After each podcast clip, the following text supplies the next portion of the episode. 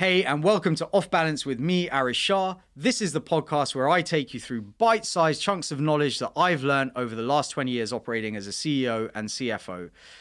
You ready? Let's get to it.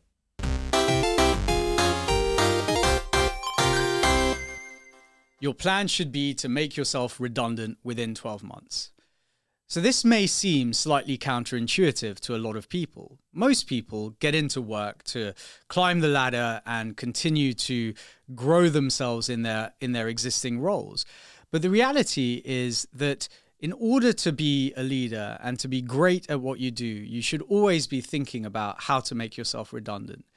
And that is all about succession planning. It's about growth for you and growth for those that are coming up underneath you. You want to be able to nurture the next generation of talent such that you can move on to do greater, bigger, and better things. So I always make a plan to make sure that by the end of 12 months, I'm doing minimally what I was originally engaged to do, and that I have people under me doing those things. That way, I can start thinking about what's next for me and actually start figuring out how to climb that ladder, if indeed the ladder is what I want to climb. So always think about how you can make yourself redundant within the next 12 months. It'll help you improve processes, drive efficiency, and effectively nurture the next generation that are going to be the leaders that come after you.